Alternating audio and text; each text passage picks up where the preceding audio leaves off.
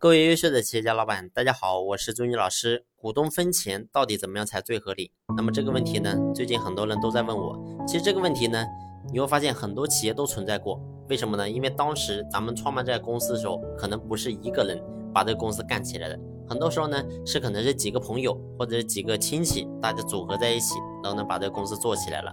所以呢，你会发现。过去我们什么也不懂，所以呢，创办那公司的时候，可能是你投钱，我也投钱，然后呢，最后分钱就是看谁投的多，谁投的多就拿得多。最后你会发现这个是有一个很大问题的，有个什么问题呢？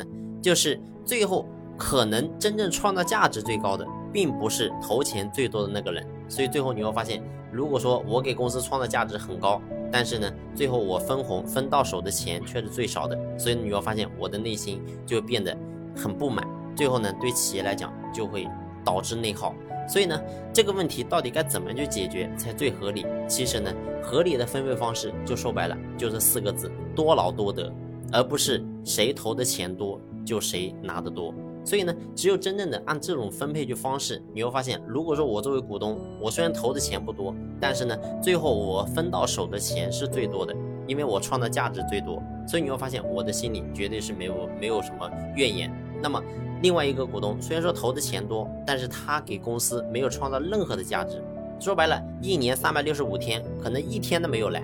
但是呢，他到年底的时候照样有分红，因为他投了钱。但是呢，可能不是拿的最多，所以你会发现他也没什么话说。所以必须要按照，就是这两者必须要分开。投的钱是一回事，创造价值是一回事，把这两者结合起来，然后呢，放到公司里面再进行去分配，这才是最合理的。如果说还按照过去一样，谁投的钱最多，然后呢拿的分红是最多的，你会发现一定会出问题，这家企业一定走不长远。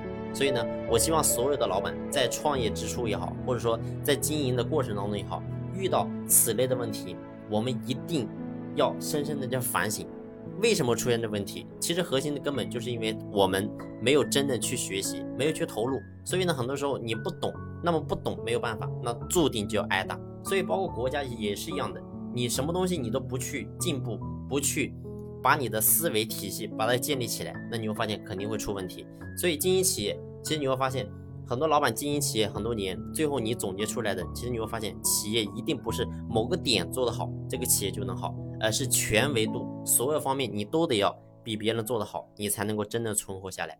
好了，这一期的分享呢，就分享到这里，感谢你的用心聆听，谢谢。